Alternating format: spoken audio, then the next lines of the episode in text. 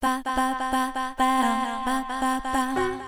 大西ゆかりです、シングトライジです。えー昨日映画の試写会に行ったお話をさせてもらいました、はい、ワイルドチェリーね。ワイルドチェリうん。ー、えータイトル「ワイルドチェリー」でどんなんやろうと思うでしょ、う。ん。あの呉村義立さんという監督さんが、うん。はい。えー短編映画を撮りはりました、うん。15分なんでね、うん。えーうんどんなとこがええかとかっていう自分の主観はね、うん。あの私たちは話さないというふうにそうだね。えーんそうや約束というか、うん。なんか映画とか見た時はね、うん。個人の思いは個人で秘めるというルールにしておりますが、はい。あの何がやっぱり嬉しかったって、うん。大西ゆかりと新世界、うん。えー昭和残照の中から女王蜂の風雅、はい。そして6曲入りからロカビリー横丁、そうね。うん。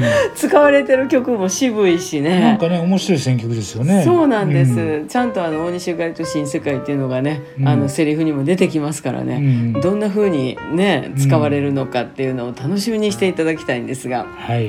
ヨーロッパの方のうん映画祭にはすごくノミネートをされていて、うんえっとね1,000本とか2,000本とかものすごい数の中からうん。20本ぐらいのレベルで選ばれるんやそうですよ。立派なもんだね。立派なもんです。だからもうこっちのあの国内のうん映画祭やったらもう絶対選ばれてほしいし選ばれるね。うん。と思いますよ、えー関西でもネロタ貼るのが門真映画祭とか、うん。あと、えーアジアン映画祭とか、うん。ネロタ貼るみたいですが、うん。たくさんありますからね短編のやつってね。ただあの今現在ではさ、うん。どうやったらいつ見れるっていうのは分かんないので、分かれへんねよな、まあ、情報が入り次第ね。そうそうそう、うん。あのポスターとか私もねちょっとブログに上げたりしときますんでね、見といていただきたいなと思います、えーワイルドチェリーなんか皆さんに見てほしいなって思います、そうだね。楽しみにしてほしいですね。はい。